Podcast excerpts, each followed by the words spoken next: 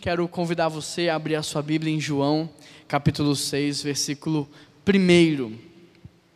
Nós estamos na série Desenhando o Futuro e nessa série nós temos conversado sobre o papel da igreja na cidade.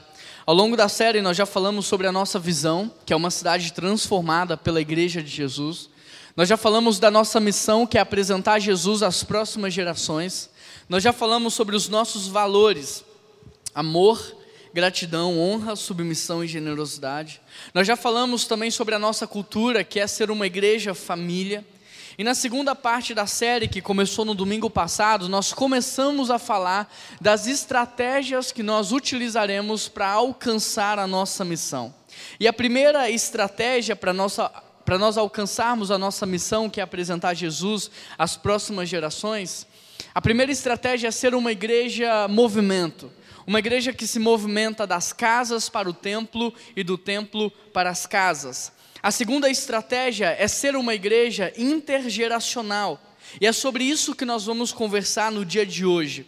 Você que abriu a sua Bíblia, você pode ler comigo no capítulo 6, a partir do verso 1. O texto diz assim: Algum tempo depois, Jesus partiu para outra margem do mar da Galileia. E grande multidão continuava a segui-lo, porque vira os sinais miraculosos que ele havia realizado. Então Jesus subiu ao monte e se assentou com seus discípulos. Levantando os olhos e vendo uma grande multidão, Jesus disse a Filipe: Onde compraremos pão para esse povo comer? Fez essa pergunta apenas para colocá-lo à prova, porque ele já tinha em mente o que fazer. Filipe lhe respondeu: Duzentos denários não comprariam pão para que todos recebessem um pedaço. Outro discípulo, André, Simão, irmão de Simão Pedro, tomou a palavra. Aqui está um rapaz com cinco pães de cevada e dois peixinhos. Mas o que é isso para tanta gente? Disse Jesus: Mandem o povo se assentar. Havia uma grande grama naquele lugar e todos se assentaram. Eram cerca de cinco mil homens. Então Jesus tomou os pães e deu graças, e repartiu entre os que estavam assentados, tanto quanto queriam, e fez o mesmo com os peixes. Depois que todos receberam o suficiente para comer, disse aos seus discípulos: Ajuntem os pedaços que sobraram, que nada seja desperdiçado.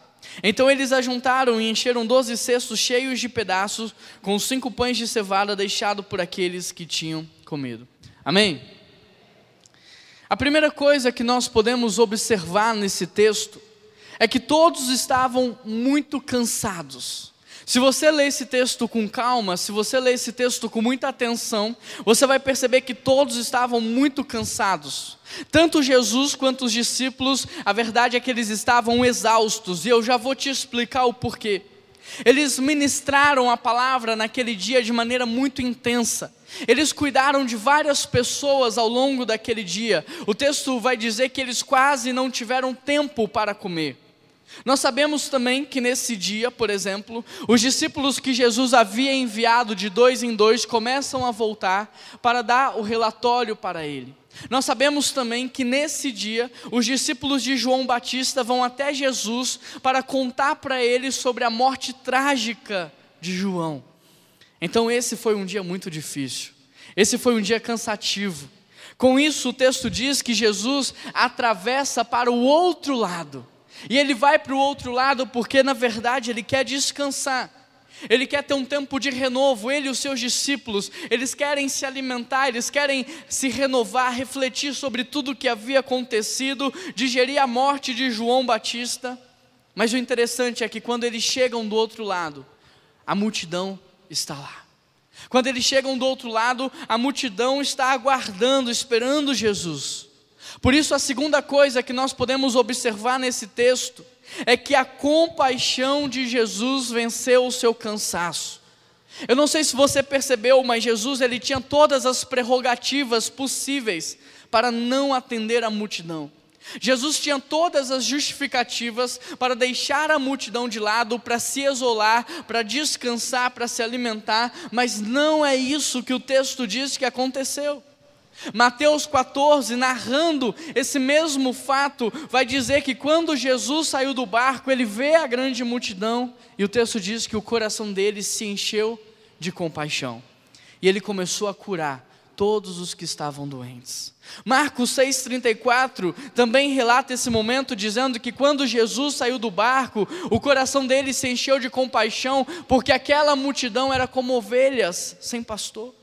Lucas 9, versículo 11, diz que Jesus saiu do barco e imediatamente ele começou a acolher a multidão e ensinar para elas as coisas do reino de Deus. Jesus estava cansado, é fato, mas a compaixão dele foi muito mais forte do que o seu cansaço. Que Deus. Jesus estava cansado, tinha todas as justificativas para se isolar, para não atender a multidão, mas a compaixão que ele tinha foi muito mais forte do que o seu desejo de descansar. Que Deus. Com isso em mente, eu quero te dizer: não espere as condições perfeitas para iluminar a escuridão. Não espere o tempo perfeito para você começar a ajudar outras pessoas.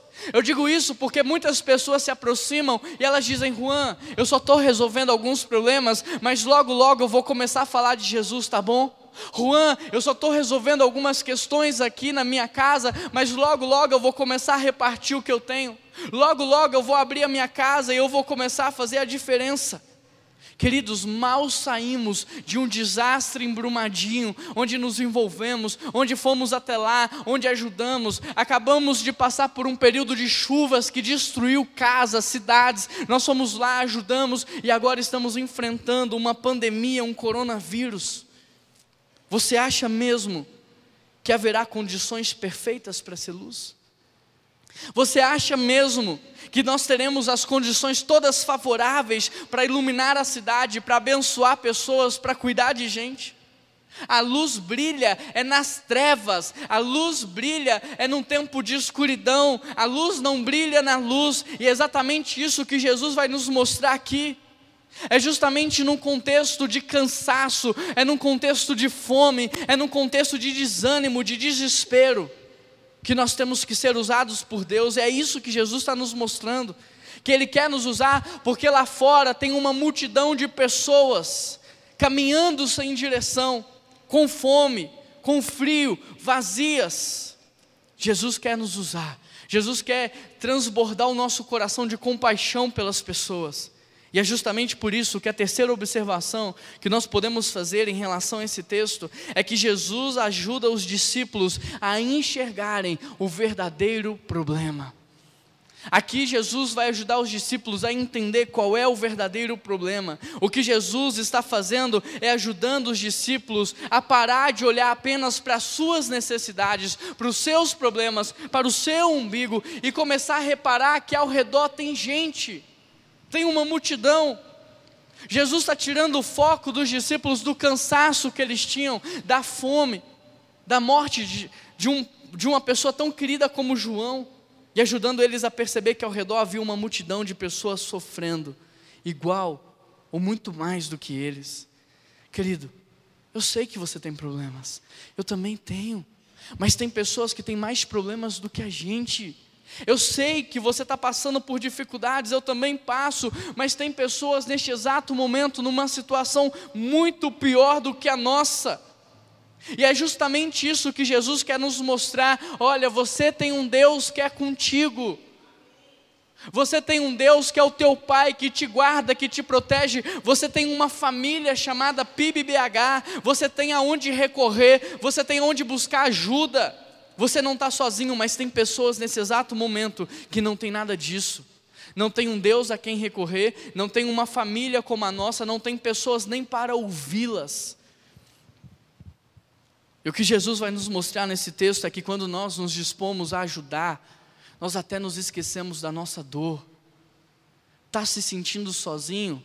Vai visitar alguém que mora sozinho e você vai ver que aquele sentimento de solidão vai passar está se sentindo angustiado, vai abraçar alguém, agora não, tá, gente? Depois que tudo isso passar, e você vai ver que essa dor vai passar. Por isso, deixa eu te perguntar algo: você já percebeu que ao longo da nossa caminhada, Jesus tem ajustado o seu olhar? Você tem percebido que ao longo da caminhada, Jesus tem tirado o seu olhar dos seus problemas, das suas necessidades, e Ele tem levado o seu olhar para a cidade? Você tem percebido que Jesus tem transformado o nosso olhar? Sim ou não? Sim ou não, igreja? Então me diz, quais são os problemas que Jesus está mostrando para você lá fora? Quais são os problemas que Jesus está mostrando para você no seu bairro? Quais são os problemas que Jesus está te mostrando na sua rua, na sua vizinhança? Sabe por quê? Porque a quarta coisa que nós podemos observar nesse texto é que Jesus ajuda os discípulos a entender a lógica sistêmica de como se resolve um problema. Jesus vai ajudar os discípulos a entender como se resolve um grande problema. Por isso, eu quero que você reflita nisso. Qual é o problema da sua rua? Qual é o problema da sua vizinhança? Porque Jesus quer usar você para ser luz naquele lugar. Então, a partir de agora, Jesus vai nos ensinar como é que se resolve. E no texto bíblico, qual era o problema? O problema é que havia fome e havia uma multidão. E Jesus vai mostrar para os discípulos como lidar com essa situação. No versículo 5, Jesus faz uma pergunta para Filipe, e a pergunta é: onde compraremos pão. E Jesus pergunta para Felipe, porque Felipe era daquela região. Felipe conhecia bem aquele lugar, sabia de tudo. E o que Jesus está tentando fazer é incluir Felipe no milagre. É, o que Jesus quer fazer é esticar Felipe, é mostrar para Felipe que ele pode fazer parte de algo muito maior. É dar um propósito, é dar um significado para a vida de Felipe. O interessante é que o texto diz que Jesus pergunta mas ele já sabe a resposta. Jesus pergunta, mas ele já sabe o que ele ia fazer. Ou seja, presta muita atenção aqui para que você possa entender. A questão toda não era o como, a questão toda era o quem. Quando Jesus faz a pergunta, o que ele quer ouvir de Filipe não é a padaria está a 300 metros daqui e vai custar tanto. O que Jesus quer ouvir de Filipe é: Jesus, o onde eu não sei, o como eu não sei, mas o que eu sei é o quem. E se você me permitir, eu também sei o com quem. O quem é você e o com quem sou eu. Não tem onde comprar pão, não tem dinheiro, mas eu sei que o Senhor pode alimentar essa multidão, por isso eu vou fazer o que o Senhor mandar. E no final do, do, da situação, eu sei que vai dar tudo certo. Era isso que Jesus queria ouvir de Filipe. Eu vou fazer o que o Senhor mandar, porque eu sei que o Senhor consegue alimentar a multidão. Jesus queria ver Filipe sendo esticado, saindo da razão, do natural, entrando no mundo sobrenatural. Jesus queria ver Filipe se envolvendo mais com a obra de Deus, mas ao invés de Filipe responder de maneira espiritual, ele responde de maneira carnal. Felipe olha para a multidão, querido, presta atenção, e ele começa a fazer contas. Ele começa a calcular a multidão, e naquele tempo só contava homens, então ele diz: tem 5 mil homens, deixa eu contar crianças, deixa eu contar mulheres, e Felipe rapidamente chega à conclusão de que ali há um público de mais ou menos 20 mil pessoas. Com essa informação em mente, ele olha para os discípulos e começa a pensar: Conhecendo esse, eu sei que ele deve ter uns dois denários no bolso, aquele deve ter um, aquele deve ter três. Ele faz uma soma rápida e ele talvez chegue à conclusão de que ali há mais ou menos oito denários, ou seja, o equivalente a oito dias de trabalho. Com essa conta na cabeça, Felipe vai além, ele começa a pensar, eu imagino isso acontecendo. Bom, com um denário eu consigo comprar 20 pães de cevada, que é mais barato do que pães de trigo. E se eu repartir esse pão no meio, então vai dar mais ou menos ali, eu compro 160 pães, com oito denários, repartindo no meio 320 pedaços. Não dá.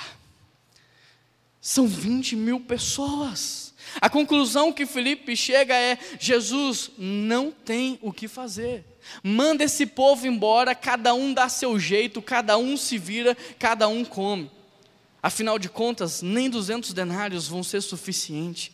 Mas não era isso que Jesus queria ouvir de Filipe.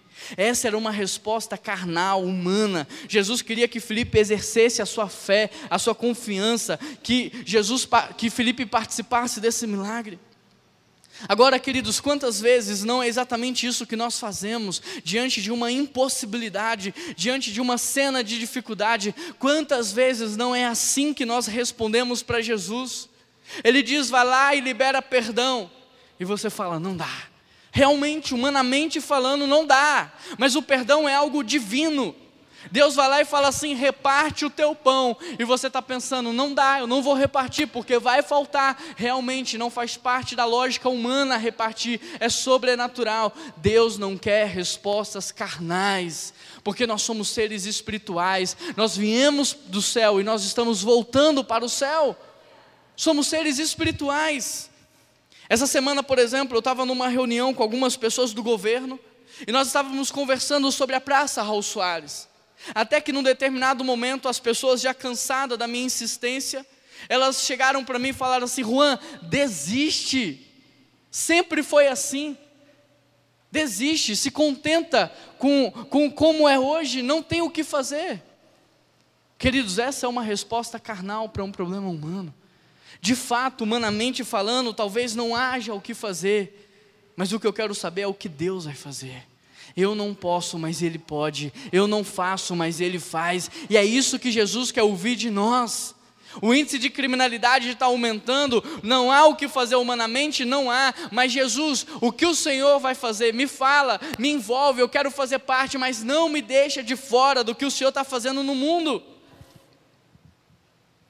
Então a questão aqui desse milagre não era quanto dinheiro eles precisavam, e nem aonde comprar comida, a questão desse milagre era o que Jesus poderia fazer. Felipe deveria ter pensado: uau, nem 200 denários seriam suficientes, eu só quero ver como é que Jesus vai sair dessa.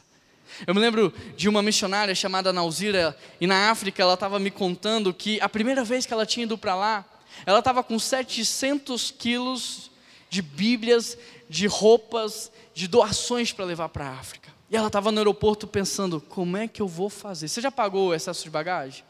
Então você sabe o que eu estou falando. Deus, como é que eu vou fazer? O Senhor sabe que o povo precisa, o povo do Brasil foi generoso, eu estou levando, e agora? Aí chegou um cara engravatado, negro, chegou lá, falou assim: estou vendo que você está indo para Angola, será que você poderia levar uma encomenda para mim? Ela pensou: ele está de brincadeira, né? Eu estou aqui com 700 quilos pensando como que eu vou pagar, ele quer que eu leve mais. Mas ela pensou, o que, que é mais um quilo, né? Beleza, pode deixar, eu vou levar. Ela pegou a caixinha do homem, colocou lá. Aí ele falou assim: ó, só que é o seguinte, eu vou deixar aqui a instrução. Amanhã, uma pessoa do governo lá vai vir pegar com você assim que você desembarcar do avião. A propósito, isso aqui é tudo seu? É. Tá, só um minutinho. Aí o homem saiu. E aí, enquanto o homem saiu, a Ana Alzira falou assim: Deus, agora é contigo, eu só quero ver o que o Senhor vai fazer. E aí o homem voltou com vários outros homens, eles começaram a carregar as coisas dela, colocaram num outro avião e levaram para a África. Aquele homem era do cônsul da Angola. Uau! Querido, é isso que Deus quer ouvir de nós. Deus, eu só quero ver como o Senhor vai sair dessa. Isso é confiança, isso é fé. Deus, humanamente falando, não há mais o que fazer. Por isso eu vou entregar, Salmo 37, versículo 5, eu vou entregar, eu vou confiar e o Senhor vai agir. Felipe deveria ter pensado: nossa, essa é uma boa oportunidade para Jesus mostrar para esse povo o seu poder. Querido, diante do impossível, entrega para Deus. Confia, Ele age, a palavra não mente. A quinta coisa que nós podemos observar nesse texto é que Jesus não se preocupa com o que nem com como, mas sim com quem. Eu vou repetir. Jesus não se preocupa com quem nem com como. O que ele se preocupa é com quem. O texto diz: levantando os olhos, viu a multidão, perguntou para Felipe onde vamos comprar pão, e fez essa pergunta para colocá-lo à prova, porque ele já sabia o que ia fazer. Felipe respondeu: 200 denários não comprariam pão suficiente. Outro discípulo, André, tomou a palavra e disse: Aqui está um rapaz, cinco pães, dois peixes, mas o que é isso para tanta gente? Se você fizer uma leitura atenta, se você ler esse texto de maneira atenta, você vai perceber que a resposta certa para a pergunta de Jesus não envolvia um como, envolvia um quem. O que Jesus queria ver era um quem, movido por compaixão, se responsabilizando pela multidão.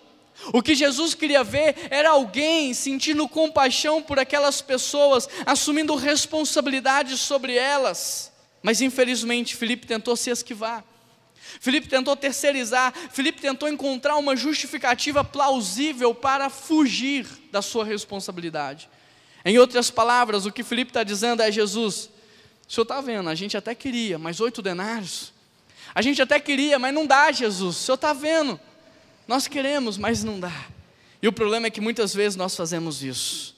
No fundo, no fundo, quando algum grande problema aparece, tudo que nós mais queremos é nos safar, é nos esquivar, é terceirizar, é jogar o problema para o outro. Tudo que você mais quer é sentir aquela sensação de alívio. Ao invés de sermos movidos pela fé, nós somos movidos por uma covardia paralisante. E na tentativa de nos salvarmos e de nos protegermos, nós buscamos uma justificativa para dar para Deus e não assumimos, no final das contas, a nossa responsabilidade pela cidade.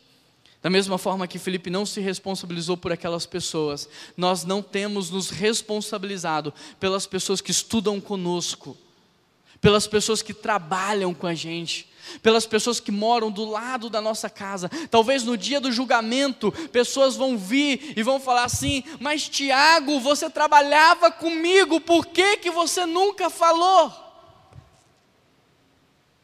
Talvez você vai ver pessoas desesperadas lá dizendo: "Mano, mas você dizia que era meu amigo, você dizia que me amava. Por que que você nunca me falou desse Jesus?" Mas para a infelicidade dos discípulos naquele dia, um quem apareceu naquele lugar. Presta atenção, querido. A questão do milagre não era o que e nem um como, era um quem. A questão não era o que Deus podia fazer ou não, porque Ele fez, a questão era através de quem Ele iria fazer. É através de quem ele ia dar amor, através de quem ele ia manifestar a sua graça. Jesus queria incluir os discípulos no milagre, da mesma forma que Jesus quer nos incluir no seu propósito de redenção, na sua mission day. Jesus quer nos envolver na missão de redenção da humanidade. Não fica de fora do que Deus está fazendo no mundo.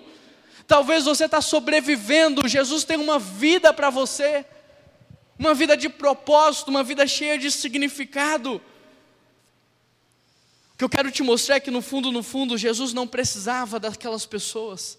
No fundo, no fundo, Jesus não precisava de matéria-prima para multiplicar, ele não precisava nem de um farelo de pão para alimentar aquela multidão. Mas o interessante é que, embora Jesus não precise, ele escolhe nos usar. Mesmo não precisando, Jesus escolheu envolver pessoas improváveis. Jesus escolheu usar ofertas improváveis para realizar os seus milagres. Portanto, eu te pergunto: Deus está redimindo a criação e há muitas coisas que Deus está fazendo em Belo Horizonte, mas a pergunta é: através de quem? Quem? Quem? Essa é a pergunta.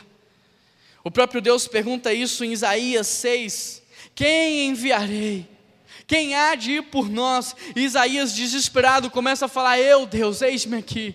É tudo o que eu mais quero, é servir o único e verdadeiro Deus, é ser embaixador do Senhor na terra. Quem vai resolver, queridos, os problemas da política no Brasil hoje? Porque o nosso papel é se envolver e fazer a diferença. Como é que a gente vai guardar a luz dentro de uma caixinha de sapato? Como é que a gente vai esconder a luz dentro de um quarto?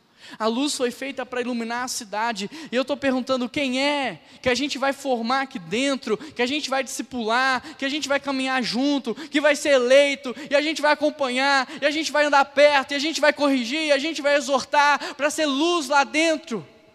Quem? Porque a gente está fugindo. Quem é que Deus vai usar para cuidar dos órfãos e das viúvas? Quem? Porque você está preocupado só com a sua carreira, você está preocupado com a sua vida hoje, mas um dia você vai entrar na terceira idade, um dia você vai depender de alguém, e você vai talvez se arrepender de quando você era jovem não ter cuidado de alguém que precisava. Quem é que vai cuidar dos pastores aposentados? A gente está com um sonho aqui na PIB de cuidar de pastor e missionário aposentado, que não tem sustento, que não tem experiência no mercado, que não vai arrumar emprego, quem é que vai cuidar dessas pessoas? Para de reclamar que o leite da sua casa acabou. Tem gente numa situação muito pior do que a sua. Para de reclamar que fulano não te abraçou ou que fulano não te ligou. Gente, acorda. O diabo está nos distraindo. Quem? Quem vai cuidar da desigualdade social?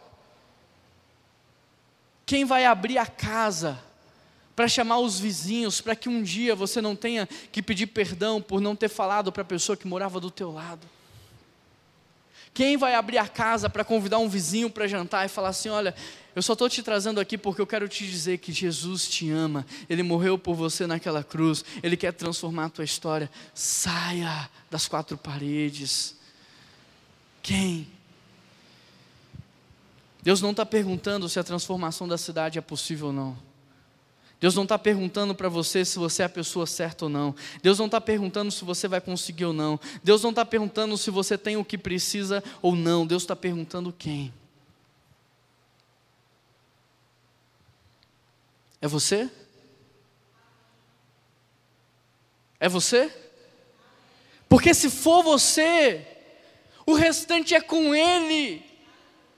Se for você, a capacitação vem dele. Se for você, o sustento vem dele. Se for você, ele abre as portas. Deus está disposto a multiplicar tudo que você está disposto a repartir. Se você estiver disposto a repartir a sua vida, Deus vai multiplicar você, Ele vai te colocar em áreas de influência na cidade, as sete áreas de influência. Cadê os cristãos iluminando? Cadê os cristãos dentro da, da assistência social da cidade? Dentro do comitê de educação da cidade, cadê os cristãos? Sabe onde eles estão? Dentro de congresso, dentro de show, dentro de evento. O diabo está nos distraindo e Jesus está perguntando: quem? Quem enviarei? Quem há de ir por nós? Em Marcos, nós podemos ver que os discípulos tentam terceirizar, dizendo: manda o povo embora. Mas Jesus diz: não, são vocês. Querido, não é o Bolsonaro, são vocês. Não é o Zema, são vocês. São vocês. Deus não confiou a solução do mundo na mão dos ímpios, Deus confiou a solução do mundo na mão dos filhos de Deus. Nós somos a luz do mundo e o sol da terra. Quantas vezes eu e você não estamos terceirizando o problema, culpando outras pessoas? Ah, porque a, a organização tal não faz, fulano não faz, ciclano não faz. Você também não faz. Você também não faz. São vocês, os filhos de Deus, que vão transformar a cidade. Querido, presta muita atenção nisso. A questão não é o como, porque Deus é dono do ouro e da prata, Ele tem todo o poder e Ele pode fazer todas as coisas. A questão é quem. Quem Ele vai usar para ser canal de poder, quem Ele vai usar para ser canal de transformação, quem Ele vai usar para distribuir a riqueza que há no reino dele, porque Ele é dono do ouro e da prata, Ele não suporta desigualdade, Ele quer distribuir riqueza. Quem Ele vai usar para abençoar a cidade, quem Ele vai usar para levar paz, para levar alegria, para levar luz, quem? Isso é tão verdade que quando no texto aparece um quem, Jesus sai desse nível de conversa e ele entra no novo nível de conversa. E é isso que a gente vai ver aqui. A sexta coisa que nós podemos observar nesse texto é que o quem apresentou o como. Olha que legal isso. O quem apresentou o como. O discípulo André chegou e falou aqui: Olha, tem um rapaz, ele tem cinco pães e dois peixes. Ele está mostrando um como. Queridos, de novo, Deus não precisa do quem e Deus não precisa do como, mas Ele escolheu usar o quem para sugerir um como. Olha que Deus maravilhoso, gracioso, que nos envolve naquilo que Ele está fazendo. Repare que não foi Jesus que chegou para a multidão e perguntou: Alguém tem cinco pães de cevada e dois peixinhos? Não foi Jesus, foi André que foi no meio da multidão, encontrou um menino e trouxe e falou: Aqui, Jesus, aqui, usa isso. Estamos sugerindo isso. Deus não precisa do quem nem do como, mas Ele escolhe usar o quem para sugerir um como. Jesus pergunta para Felipe onde conseguir comida, mas na verdade Jesus queria que Felipe fosse um quem para falar para ele um como. E talvez se Felipe tivesse assumido a responsabilidade e apresentado um como, mesmo que fosse pedras, Jesus teria transformado em pão e alimentado a multidão. Mas porque ele se esquivou, porque ele não assumiu a sua responsabilidade, André foi lá, assumiu a responsabilidade, procurou alguém, e ele apresentou um como. Sabe quem era o como? Uma criança. Um adolescente, sabe por que, que a gente sabe que é um adolescente? Porque ele tinha cinco pães para comer. Se fosse um adulto, talvez tinha um, dois, mas tinha cinco. Quem é que come cinco? É um adolescente. Mas o texto também diz que era um menino. Só que o engraçado é que a criança também vai lá e ela também assume a responsabilidade.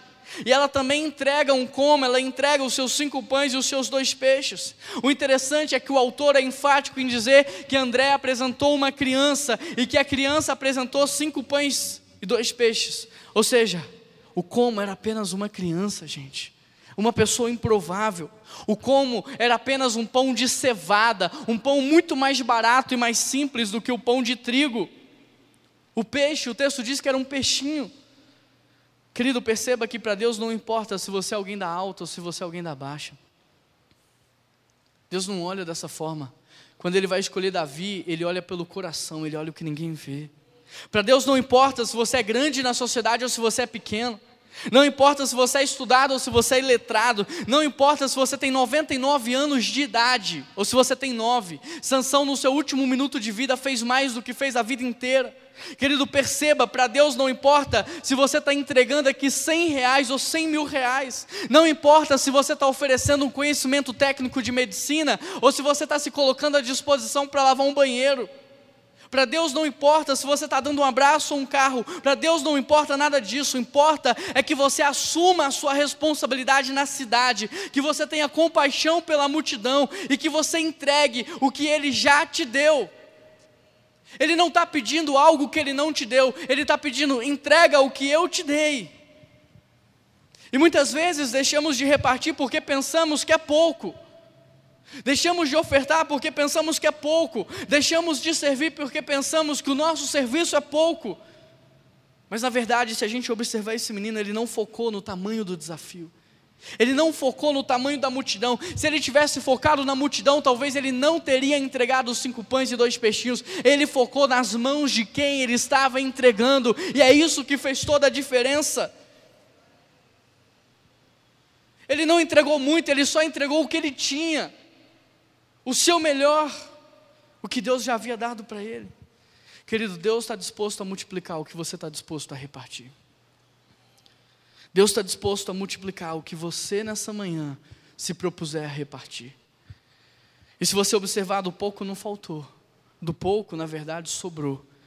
Dos cinco pães e dois peixinhos, uma multidão inteira foi alimentada e ainda sobraram doze cestos cheios de pão. Porque a grande questão não é o que nós estamos entregando, mas nas mãos de quem nós estamos entregando. Essa é a grande verdade, em que mãos está. Uma bola de futebol nas minhas mãos custa 30 reais. Nas mãos do Neymar vale 30 milhões, tudo depende de que mãos está. Uma funda nas minhas mãos é brinquedo de criança, nas mãos de Davi derruba o gigante, tudo depende de que mãos está. Uma vara nas minhas mãos eu espanto alguns animais, nas mãos de Moisés abre o mar vermelho, porque tudo depende de que mãos está. Cuspe barro nas minhas mãos produzem lama, nas mãos de Jesus cura os cegos, porque tudo depende de que mãos está. Cinco pães e dois peixinhos nas minhas mãos, eu faço cinco McFishes. Mas as mãos de Jesus alimentam uma multidão, porque tudo depende de que mãos está. E eu te pergunto, o que é que você tem nas mãos hoje? Você tem nas mãos influência política? Você tem nas mãos influência sobre economia, sobre o mercado de trabalho? O que, que você tem nas mãos hoje? Você tem nas mãos um talento algo que Deus te ensinou a fazer como ninguém. Você tem nas mãos um dom, você tem nas mãos dinheiro, porque às vezes Deus te deu dinheiro sem medida. Você tem nas mãos propriedade, você tem nas mãos o quê? Um tempo para repartir com alguém, para ouvir alguém. Você tem nas mãos o que? A oportunidade de ir num lugar e fazer um serviço voluntário. O que que você tem nas mãos? Porque talvez você esteja pensando: o que é isso que eu tenho diante da dificuldade da cidade? Ah, não vou entregar, não vai fazer diferença. Coloca nas mãos de Jesus e você vai ver o que ele vai fazer. Porque não tem a ver com você, tem a ver com ele. Tem a ver com o que ele está fazendo. E é interessante porque quando você dá o que ele te deu, você não fica com menos por isso. Você fica com mais. Eu lembro de um dia que eu estava no carro com as crianças e o Noah falou assim: pai, é, eu quero comprar isso aí. Aí eu falei: papai não vai comprar hoje não, filho. Pai, mas eu tenho dinheiro, eu posso comprar? Eu pensei, tá bom, você quer comprar? Pode comprar então. Só que eu sabia que ele tinha dinheiro, porque eu tinha dado, mas eu sabia que o que ele tinha também não era suficiente. Ele deu o dinheiro que ele tinha para comprar e eu acrescentei o meu e comprou o que ele queria. Na cabeça dele, até hoje, ele acha que pagou por tudo. mas o que ele deu não pagou nem 10% do valor do brinquedo. Aí, é a mesma coisa com a gente. A gente acha que a gente está dando e transformando o mundo. Mas na verdade o que a gente dá não é nem 10% do que Deus está fazendo. Porque Ele coloca muito mais. Ele colocou o filho dele, o filho dele morreu numa cruz. Ele deu o Espírito Santo. Ele dá sustento todo dia, Ele dá saúde, Ele dá vida, Ele dá força, inteligência, capacidade. Talvez aquele menino tenha pensado que ele alimentou a multidão inteira porque deu cinco pães e dois peixes. Mas na verdade, o que ele deu não representou 5%, quem fez tudo foi Jesus. Deixa eu te dizer algo: quando damos o que temos para Deus, não passamos a ter menos por isso, passamos a ter mais, porque Ele multiplica tudo que a gente está disposto a repartir. A sétima coisa que nós podemos observar nesse texto é que Jesus organiza o povo para fazer o milagre. No versículo 10 ele diz assim: manda o povo se assentar. Em Marcos, você vai ver a narrativa desse mesmo texto, dizendo que o povo se assentou em grupos de 100, em grupos de 50. Querido, presta muita atenção nisso. Todas as vezes que Deus quer fazer algo, Ele manda organizar. E eu estou sendo enfático nisso porque muitas pessoas chegam para mim e falam assim: Juan, mas a gente está organizando demais, deixa o negócio mais solto. Juan, deixa rolar. Esse papo de intencionalidade não serve para nada, deixa acontecer. Querido, Deus não age na desorganização, Deus não age na bagunça, Deus não age na desordem. Jesus falou: manda sentar, organiza o povo em grupos menores, tira o povo da multidão, coloca em grupos pequenos. Quando Jesus quer fazer algo na sua vida, Ele também manda você organizar. Imagine se Jesus não tivesse organizado, imagina, você consegue imaginar? Imagina se Jesus tivesse multiplicado ali aquele pão e aquele peixe numa montanha só. O que, que ia acontecer? O povo ia sair correndo, desesperado. Uns iam comer muito, outros não iam comer nada, e era perigoso até alguém morrer pisoteado. Imagina se Jesus não tivesse organizado. Você se lembra de quando Deus usou o profeta para multiplicar o azeite na casa da viúva? Imagina se Deus não tivesse mandado organizar. Aquela casa seria inundada de tanto azeite, aquelas pessoas iam morrer afogadas, mas Deus disse: organiza, arruma vasilhas vazias, organiza. E o interessante é que Deus só mandou azeite enquanto tinha organização. Cadê as vasilhas? Acabou? Acabou o azeite. Não tem vasilha, não tem azeite. Não tem organização, não tem azeite. Ou seja, quanto mais nos organizarmos, mais Deus vai mandar o azeite. Já parou para pensar que quanto mais nós nos organizamos como prédio, arrumamos o telhado, terminamos o projeto elétrico, a, a, trabalhamos a acessibilidade da igreja, quanto mais a gente se organizar, Deus vai mandar pessoas. Quanto mais a gente abrir casas na cidade para receber, mais Deus vai enviar pessoas. Já parou para pensar que Deus só te dá recursos financeiros na medida em que você organiza? Talvez isso explique muita coisa aí na sua vida. Deus não te dá mais do que você tem organizado. Porque quem não organiza no pouco, não organiza no muito. Toda vez que Deus quer fazer algo, Ele manda organizar. Agora, imagina esse povo organizando 20 mil pessoas em grupo de 50. Aí o Samuel fala para mim assim: não, Juan, não quero sentar aqui não. Quero sentar lá no outro grupo que está a 3 quilômetros de distância.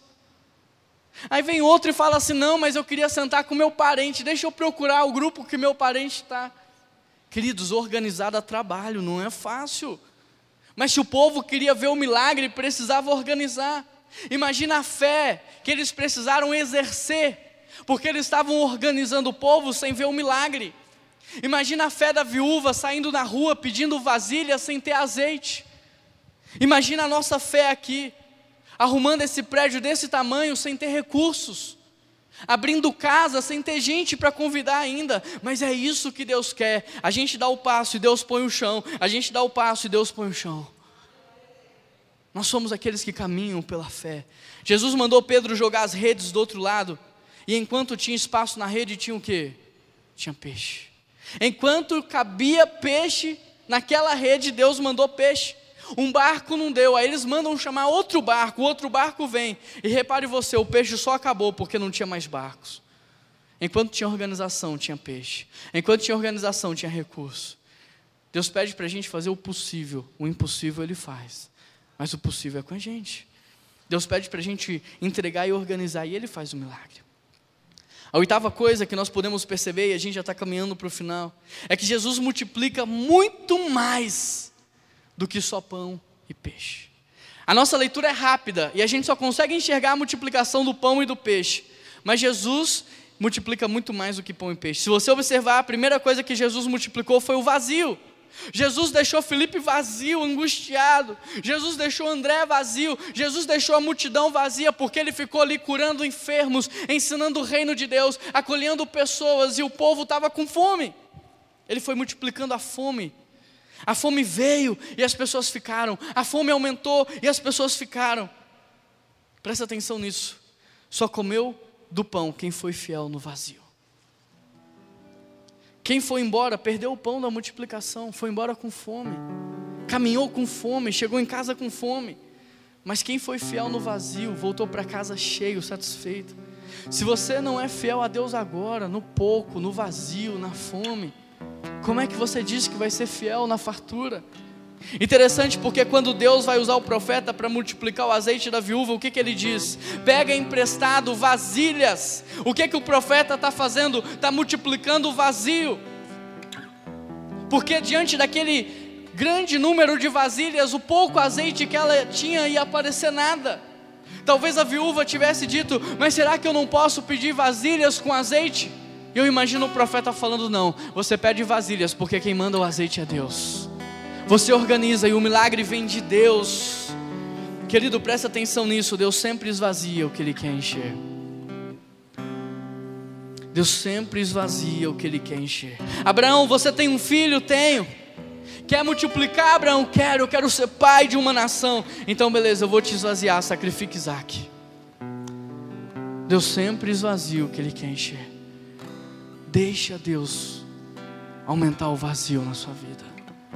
Deixa Deus esvaziar você de você mesmo. Deixa Deus esvaziar você do seu orgulho. Deixa Deus esvaziar você da sua arrogância. Porque quanto mais Ele te esvaziar, mais Ele vai te encher. O volume do seu vazio determina o quão cheio você será.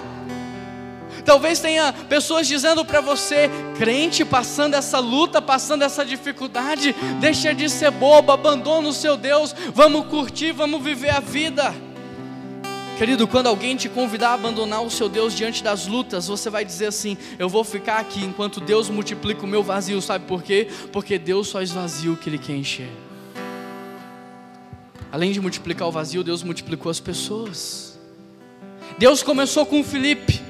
Depois André chegou falou assim: Olha, Jesus, Felipe não tem pão, eu não tenho pão, mas aqui está um menino que tem. Deixa eu te perguntar algo: você tem coragem de indicar alguém que tem o que você não tem? Você tem coragem de indicar alguém que sabe fazer o que você não sabe? Ou você não envolve os outros na sua vida porque você tem medo, insegurança, ciúmes? Porque Jesus era maior do que João Batista, mas ele foi para o deserto para ouvir João, e ele se submete ao batismo de João. Não é porque você não tem que ninguém vai ter. Se você não tem, reconheça quem tem. Se você não pode, traz para perto quem pode. Jesus deixa claro que André é usado por Deus, sabe para fazer o quê? Para multiplicar pessoas. E é isso que Deus quer fazer através da sua vida, que você multiplique pessoas para ele porque diante daquela impossibilidade, André não tinha pão, mas ele entra no meio da multidão, ele começa a procurar pessoas, ele encontra uma pessoa improvável, ele acredita nessa pessoa improvável, ele leva essa pessoa improvável para Jesus, e é aí que o milagre acontece. Interessante porque o texto mostra que André está multiplicando pessoas para servir a Deus, porque para ser servido por Deus já tem uma multidão. Quantas pessoas você tem multiplicado para servir ao único e verdadeiro Deus? Então é isso que André faz, ele começa a multiplicar pessoas. André é aquele que chama Pedro, André apresenta Pedro para Jesus. Aí Pedro prega, três mil pessoas rendem aos pés de Jesus, mas quem foi que levou Pedro para Jesus? Foi André. André é aquele que os gregos procuram Felipe. Nós queremos conhecer Jesus. Felipe não sabe o que faz. Aí Felipe chama André. André, não, eu sei o que eu faço. André foi lá e levou os caras para Jesus. E agora André está levando o menino para Jesus. Querido, se você observar, Deus multiplicou azeite em azeite, pão em pão, peixe em peixe. Se você é crente em Jesus, você deve multiplicar pessoas para Jesus. Ah, Juan, mas eu sou crente de banco. Se você é crente de banco, vai congregar na Praça Raul Soares, lá está cheio de banco. Mas se você é crente em Jesus, você tem que multiplicar pessoas para Jesus. Não é pregar teologia sistemática não é falar da antropologia, não é falar de angiologia, não, é você só contar para essa pessoa o que Jesus fez na sua vida, é só você falar, eu era assim, hoje eu sou assado, porque Jesus transformou o meu viver, e da mesma forma que Ele me mudou, Ele pode mudar você, Ele pode dar uma nova vida para você, não tem segredo, não tem dificuldade, é você só compartilhar o que Ele já fez, o que Ele já te deu. E a última coisa que Jesus multiplicou foi o pão e o peixe. E a primeira coisa que ele faz é dar graças. E sabe o que significa dar graças? É você reconhecer origem e fim. A origem de tudo é Deus e o fim de tudo é o nosso próximo. Só quem dá graças é capaz de repartir. Quem não reparte é porque não entendeu a origem, acha que a origem é Ele. A origem não é você, a origem é Deus. Interessante porque Jesus ele reparte o pão, ele não divide o pão. Porque dividir era cortar em pedaços iguais, e repartir era cortar em pedaços diferentes. Dividir seria ignorar a fome que cada pessoa tinha, porque você daria o mesmo pedaço para cada pessoa, mas repartir era você ser sensível. Que uma criança não come tanto quanto um adulto come, era você ser sensível à dor da multidão. Se você observar na parábola do filho pródigo, o filho mais novo pede o pai para partir a herança. O pai dá uma parte para o filho, o filho vai embora, perde tudo. Quando o filho volta, ele acha que o pai dividiu, por isso ele pede para ser funcionário. Só que mal sabia ele que o pai havia repartido, ou seja, quando ele pediu, o pai não deu tudo que ele deveria ter. O pai deu o que ele precisava. E quando ele voltou e o pai viu o que ele precisava, o pai dava mais. O pai deu mais. E é por isso que o filho mais velho não entendeu, porque ele pensou que o filho já tinha recebido tudo e não deveria receber mais nada. Repartir é diferente de dividir, por isso, para repartir, nós precisamos ter maturidade, sensibilidade, nós precisamos ser cheios do Espírito, porque para repartir você precisa conhecer o outro, você precisa entrar dentro da dor do outro, você precisa saber o que ele realmente precisa. Interessante, porque quem recebeu o pão naquele dia não teve a mente transformada. Mente transformada tem quem começa a repartir. E aí eu te pergunto: você tem repartido o que Deus tem multiplicado? Você tem repartido o que Deus tem multiplicado na sua vida? Porque Deus multiplicou o azeite porque a viúva queria repartir. Deus multiplicou o pão porque o menino queria repartir. Deus multiplica quando temos a intenção de repartir. E a nona e última coisa para a gente encerrar é que a multidão foi alimentada, dada graças ao trabalho de cooperação entre as gerações. Presta atenção nisso. Através desse texto nós vimos que Jesus não se importa com como nem com onde, porque ele não precisa disso, mas que Jesus está atrás de um quem. Agora, quem não sou eu, e quem não é você, quem é a intercessão das gerações, quem é a família de Deus na terra, porque na família há várias gerações trabalhando juntas. Presta atenção, querido. Jesus mostrou o problema para quem? Para os adultos. Mas o pão estava com quem? Com a nova geração. E esse é o desafio hoje.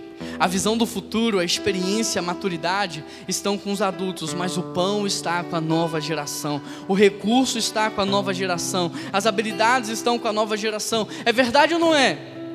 Você tem maturidade e experiência de vida, mas você não sabe mexer no celular.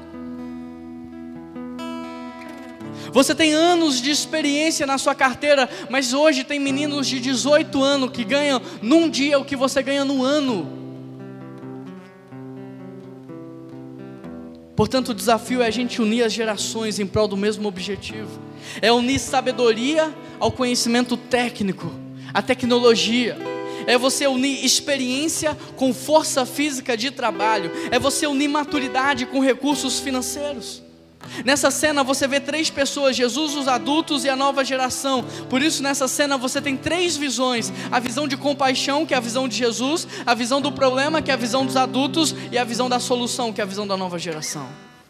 Jesus olhou com compaixão e compartilhou o problema com os adultos. Os adultos viram um problema, foram para a multidão, encontraram a nova geração. A nova geração não viu o problema, mas entregou a solução. Deu para entender? Você que é adulto, não espere que a nova geração enxergue como você enxerga. Não espere que eles antecipem os problemas como você antecipa. Não espere que eles vejam o que Deus está mostrando para você. Não espere que eles organizem como você sabe organizar. Você que é um adulto, você precisa ser como André, que compartilhou a visão que Deus deu com a nova geração, que pegou a nova geração pela mão e levou a nova geração até Jesus e ajudou a nova geração a entregar o que ele tinha. Agora você que é nova geração, deixa eu te dizer algo. Aquele menino poderia estar em qualquer outro lugar, ele escolheu estar perto de Jesus. Quando André entrou na multidão, ele poderia ter escondido o pão, o peixe, ele poderia ter se escondido, mas ele se prontificou, ele teve coragem, e ele entregou tudo o que ele tinha, ele foi generoso. Talvez o nome desse menino não esteja escrito aqui para que vocês se coloquem no lugar dele. Por isso, escolha estar perto de Jesus. Escolha servir a tempo e a fora de tempo. E esteja sempre pronto, pronto para doar aquilo que Deus deu para vocês. Porque o que nós, como igreja, precisamos entender é que é na intercessão das gerações que o quem aparece. Nunca se esqueça disso. Deus não trabalha com indivíduos. Deus não trabalha com pessoas isoladas. Deus trabalha com gerações. Deus trabalha com família. Amém?